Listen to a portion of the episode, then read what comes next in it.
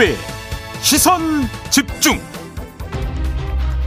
네, 무정수님이라고 아, 너는 이제 여기 저기 뭐 성렬이하고 맞는다. 나는 인터뷰하면 안 된다니까. 아. 나는 나, 나는 지금 어쨌든 후보고 하면 안 되고. 네. 근데 그 사람이 청와대 들어가자마자 영빈관을 옮겨야 된다 하더라고. 음. 옮길 거야. 우리가 오히려 힘을 더 가졌는데 왜 합의를 해? 그 사람들 이제 골로 갈 일만 남았지 오히려 더. 이 공무원이라 못한 거지. 이제 구- 내가 할 때는 이제 살벌하게 한다고 이제 두고 보라고. 네. 김건희 씨 목소리죠. 열린 공감 TV와 서울의 소리 등이 어제 아, 이른바 김건희 씨의 통화 녹취 내용 일부를 추가 공개를 했는데요. 지금 들으신 내용이 바로 그 공, 추가 공개된 내용의 일부입니다. 자, 이 이야기를 좀 나눠보려고 열린 공감 TV의 강진구 기자를 스튜디오를 직접 모셨습니다. 어서 오세요. 네, 안녕하십니까? 네. 일단 어제 공개된 내용이 그러니까 전체 분량은 아니죠. 네, 전체 분량은 아니고 전체 7시간 45분 녹취 중에 지금까지 까진 게 한 1시간 정도에서 1시간 반 정도. 뭐 MBC 스트레이트 뭐 그다음에 어제 공개는 네. 다 토탈해서 예, 예. 어 그럼 아직도 많이 남아 있네요. 예, 아직도 많이 에, 남아 있습니다만 이제 가장 관심이 가고 있는 뭐 이제 권력에 대한 사유와 그다음에 이제 무속 논란과 관련해서는 네. 그래도 상당 부분 많이 지금 공개가 돼 있는 상태. 그래요? 네. 지금 조금 전에 들은 영빈권 얘기가 이제 어제 잠깐 나왔는데 네. 무슨 이야기 맥락이 어떻게 되는 얘기예요? 얘기는? 그러니까 이제 대통령 윤석열 후보자가 대통령이 되고 난 뒤에 그 김건희 씨가 과연 아 중요한 의사 결정에 어느 정도 영향을 미치고 그런 의사를 가지고 있는지를 저희들 한번 그 탐사를 좀 해보기 위해서 어 던졌던 질문인데 어, 이명수 기자가 조금 전에 목소리 주인공이 그렇죠. 이명수 기자죠. 네. 서울의 소리에. 예. 예. 그러니까 뭐 역대 그 대통령들이 되게 퇴임 후에 안 좋게 이제 끝나는 경우가 그 터가 안 좋아서 그렇다. 영빈관 터가.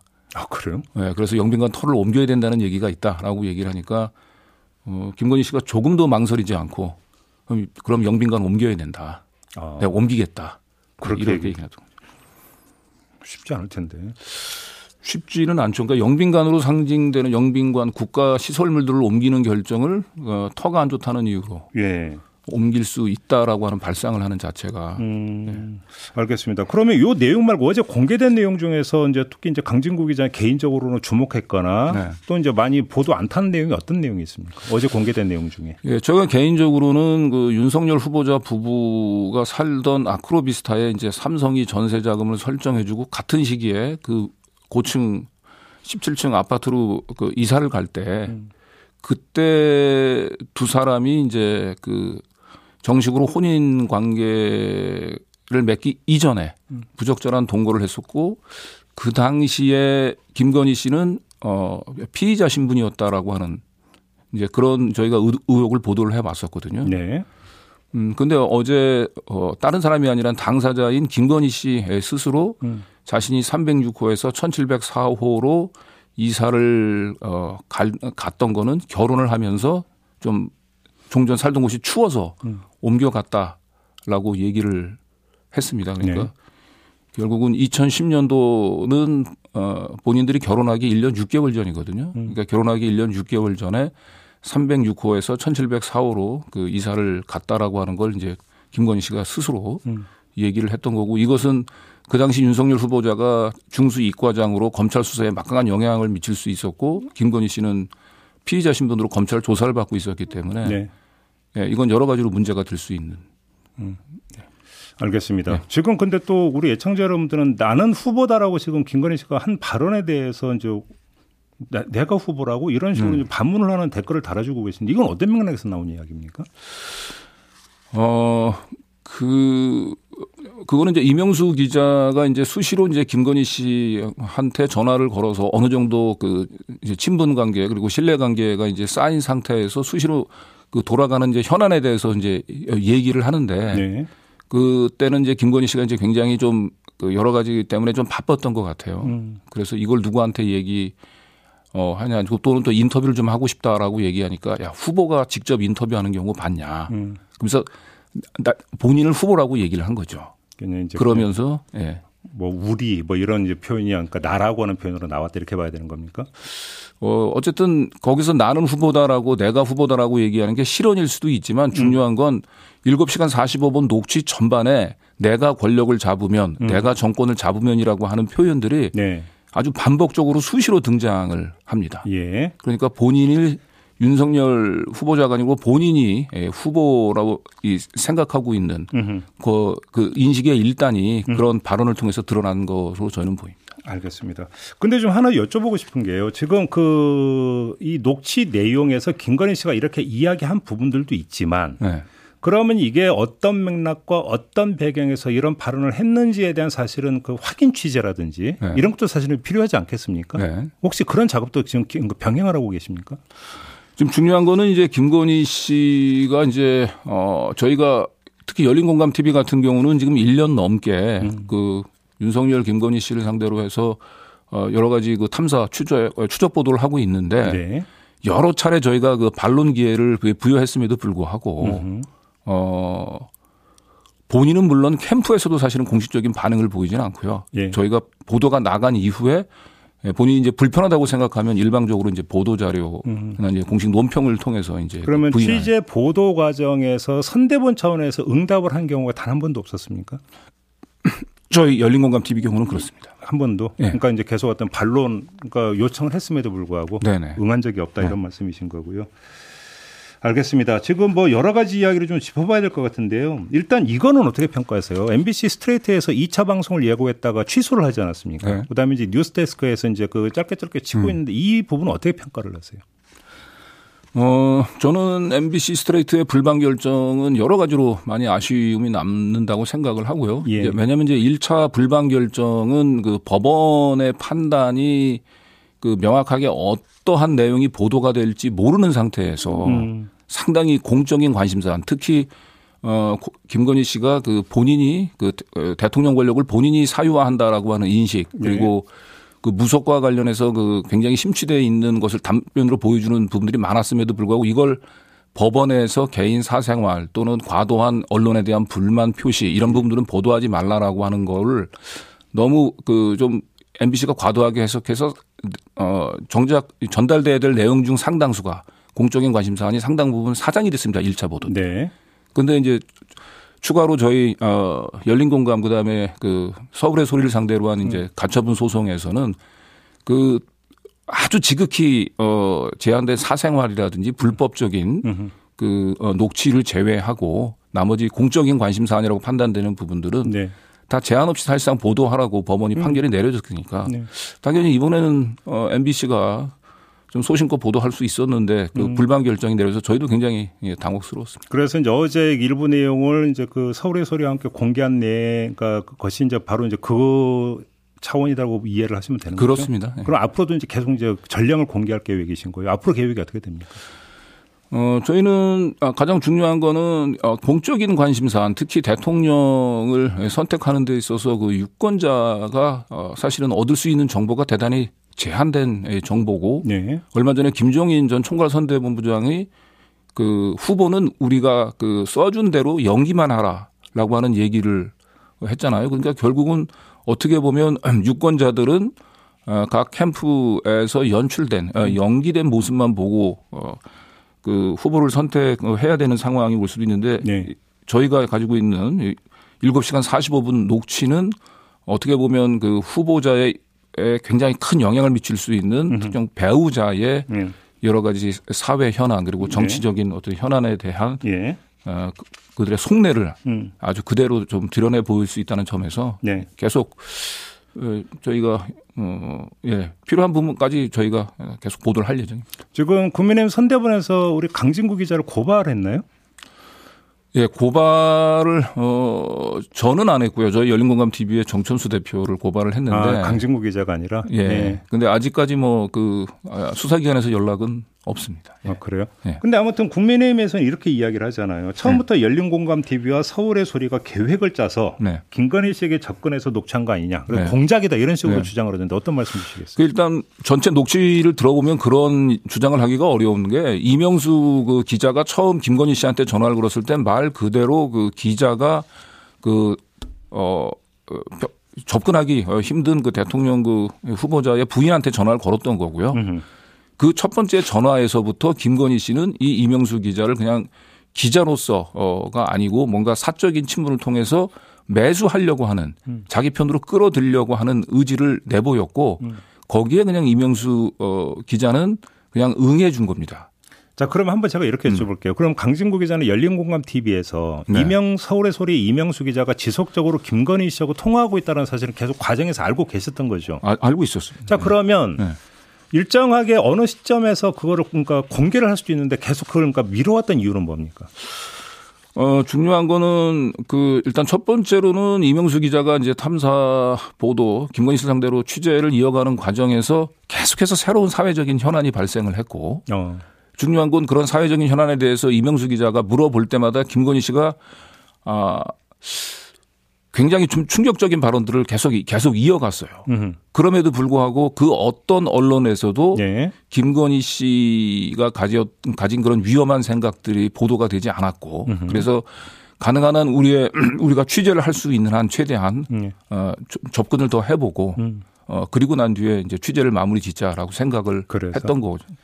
지금 예를 들어서 이제 무송 문제가 이제 가장 크게 부각돼 있지 않습니까? 네. 그 녹취 공개되면서 근데 이거에 대해서 국민의힘 쪽에서 악의적 프레임이다. 네. 이런 식으로 지금 그 비판을 하고 있는데 어떤 말씀 주시겠어요? 음, 어제 저희가 집중적으로 보도했던 부분들은 이제 김건희 씨에게 무속이라고 하는 것은 단순한 심심풀이, 뭐 사주, 어, 이런 것이 아니고 본인의 뭐 결혼 때부터 그리고 삼부 토건 어, 시절 때부터 음. 그리고 중요한 건 이명수 기자를 어, 이 포섭하는 그 과정에서도 손금과 그 관상들을 보면서 어, 당신은 언론사 기자가 아니고 그 경찰이라든지 아니면 뭐 군인이 됐어야 된다. 정보원을 했어야 된다라고 하면서 이명수 기자를 사적으로 그 정보원으로 활용하기 위해서 그 이 무속을 동원해서 영적으로 그 그루밍 시키려고 하는 의도를 드러내서 아 그루밍 시키려다 이렇게 보시는 겁니까? 예, 예. 그 부분들은 뭐 어제 저희 방송을 보셨던 분들은 다 공감을 했을 겁니다. 아, 그러니까 그래요? 김건희 씨에게 무속이라고 얘기하는 거는 어 굉장히 어 자신의 어쨌든 사적인 그 이익을 위해서 다른 제3자들을 뭔가 영적으로 제압하는 음. 예, 그런 수단으로 지금 활용이 되고 있다는 차원에서 음. 나중에 이게 뭐 공적인 인사 어, 결정을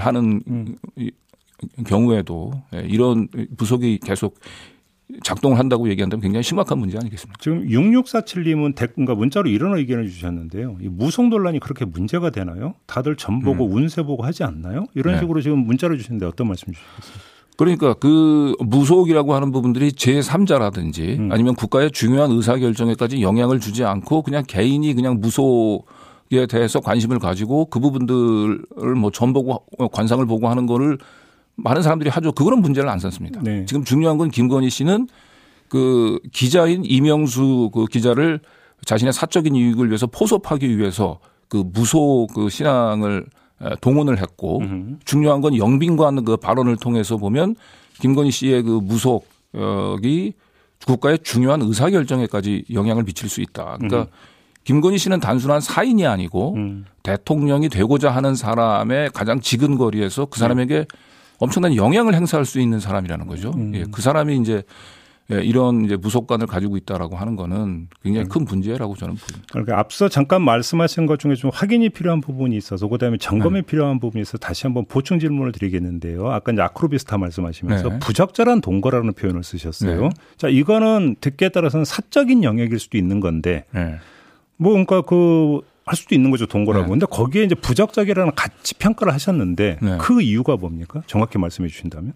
아까도 얘기를 했습니다마는 그, 어, 두 사람이 2010년, 2010, 결혼한 시기는 2012년이고 만약에 2012년 이전인 2010년서부터 그 부적절한 동거를 했다고 얘기한다면 단순히 도덕적인 문제를 넘어서 형사적인 문제가 따릅니다. 형사적인 문제라면 검사 신분이었고 그렇죠. 그리고 그 당시 김건희 씨는 어, 어, 모친 최은순 씨와 함께 그 송사에 휘말려 가지고 검찰의 수사를 받고 있던 피의자 신분. 피의자 신분이 확인을 하신 겁니까? 네.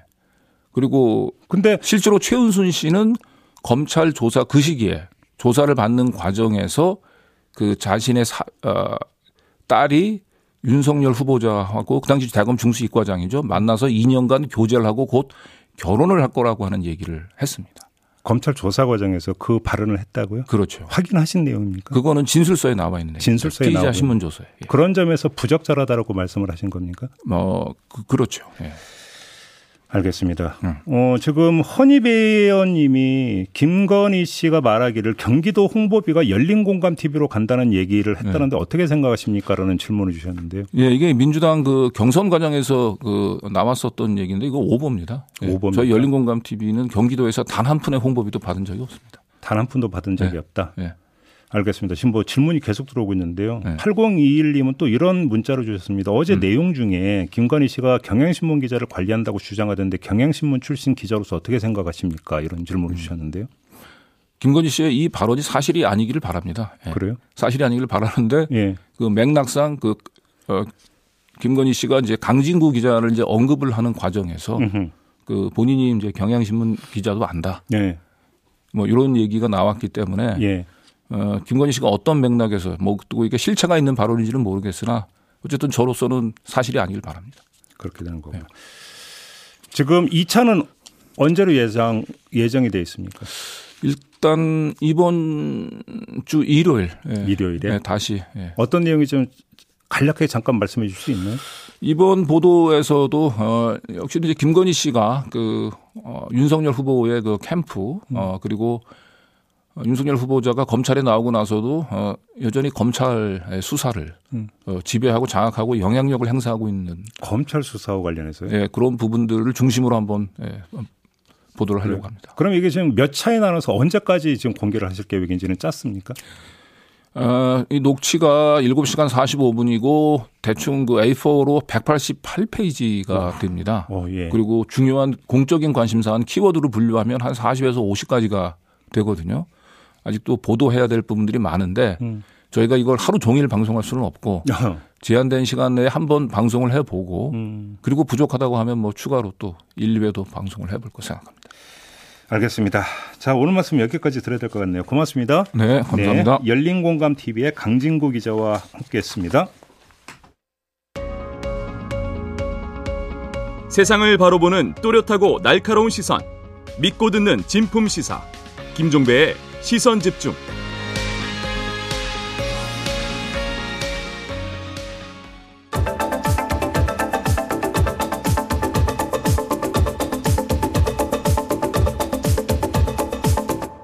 네, B컷 뉴스 진행하겠습니다. 헬마우스 임경빈 작가 모셨습니다. 어서 오세요. 안녕하세요. 어떤 이야기인가요? 어제 온라인 커뮤니티 보배드림에 네. 글 하나가 큰 관심을 끌었습니다. 네.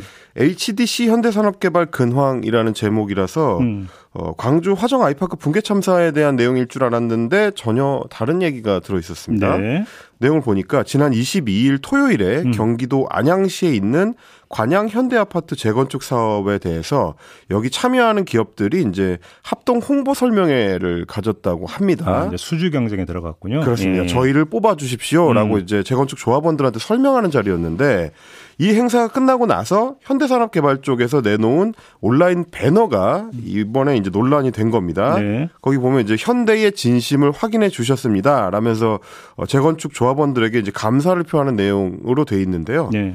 이번 붕괴 참사가 벌어지기 전까지만 하더라도 현대산업개발 같은 경우는 이 4,200억짜리로 이제 알려진 음. 관양 현대아파트 재건축 사업에서 롯데건설하고 양강구도로 이제 수주 경쟁을 벌이고 있었습니다. 네. 그래서 이제 배너 하단에도 보면 이제 기호 2번 현대 아이파크 이렇게 적혀 있기도 하고요. 아, 예. 네. 그리고 이제 특히 논란이 된 거는 아래쪽에 있는 그 오직 관양 현대만 집중하겠습니다. 음. 라는 문구입니다. 음. 그러니까 정작 지금 화정 붕괴 현장에서는 제대로 수습이 진행되지 않고 있는데 어, 다른 재건축 단지에 이제 집중하겠다고 하니까 아. 이 글을 쓴 분도 안양시 관양 현대에만 집중하면 어떡합니까? 제발 광주 화정 아이파크 실종자 가족 및 수색에 집중하면 좋겠습니다. 이렇게 비판을 한 겁니다. 실종자 가족들 입장에서 뭐 엄청 화날 수도 있겠네요. 그렇습니다. 예. 실제로 지금 화정 아이파크 실종자 가족들 같은 경우는 뭐 잔해물 제거 그리고 이제 크레인 해체 작업 이런 데 투입된 현대산업개발 측이 음. 예, 작업에 조금 소극적이다 이렇게 비판을 하고 있는 상황이고요. 네. 오죽했으면 실종자 가족들 같은 경우는 현대산업개발을 좀 배제를 시켜달라. 음. 그리고 정부가 좀 적극 지원을 해달라라고 호소를 하고 있을 정도인데 음.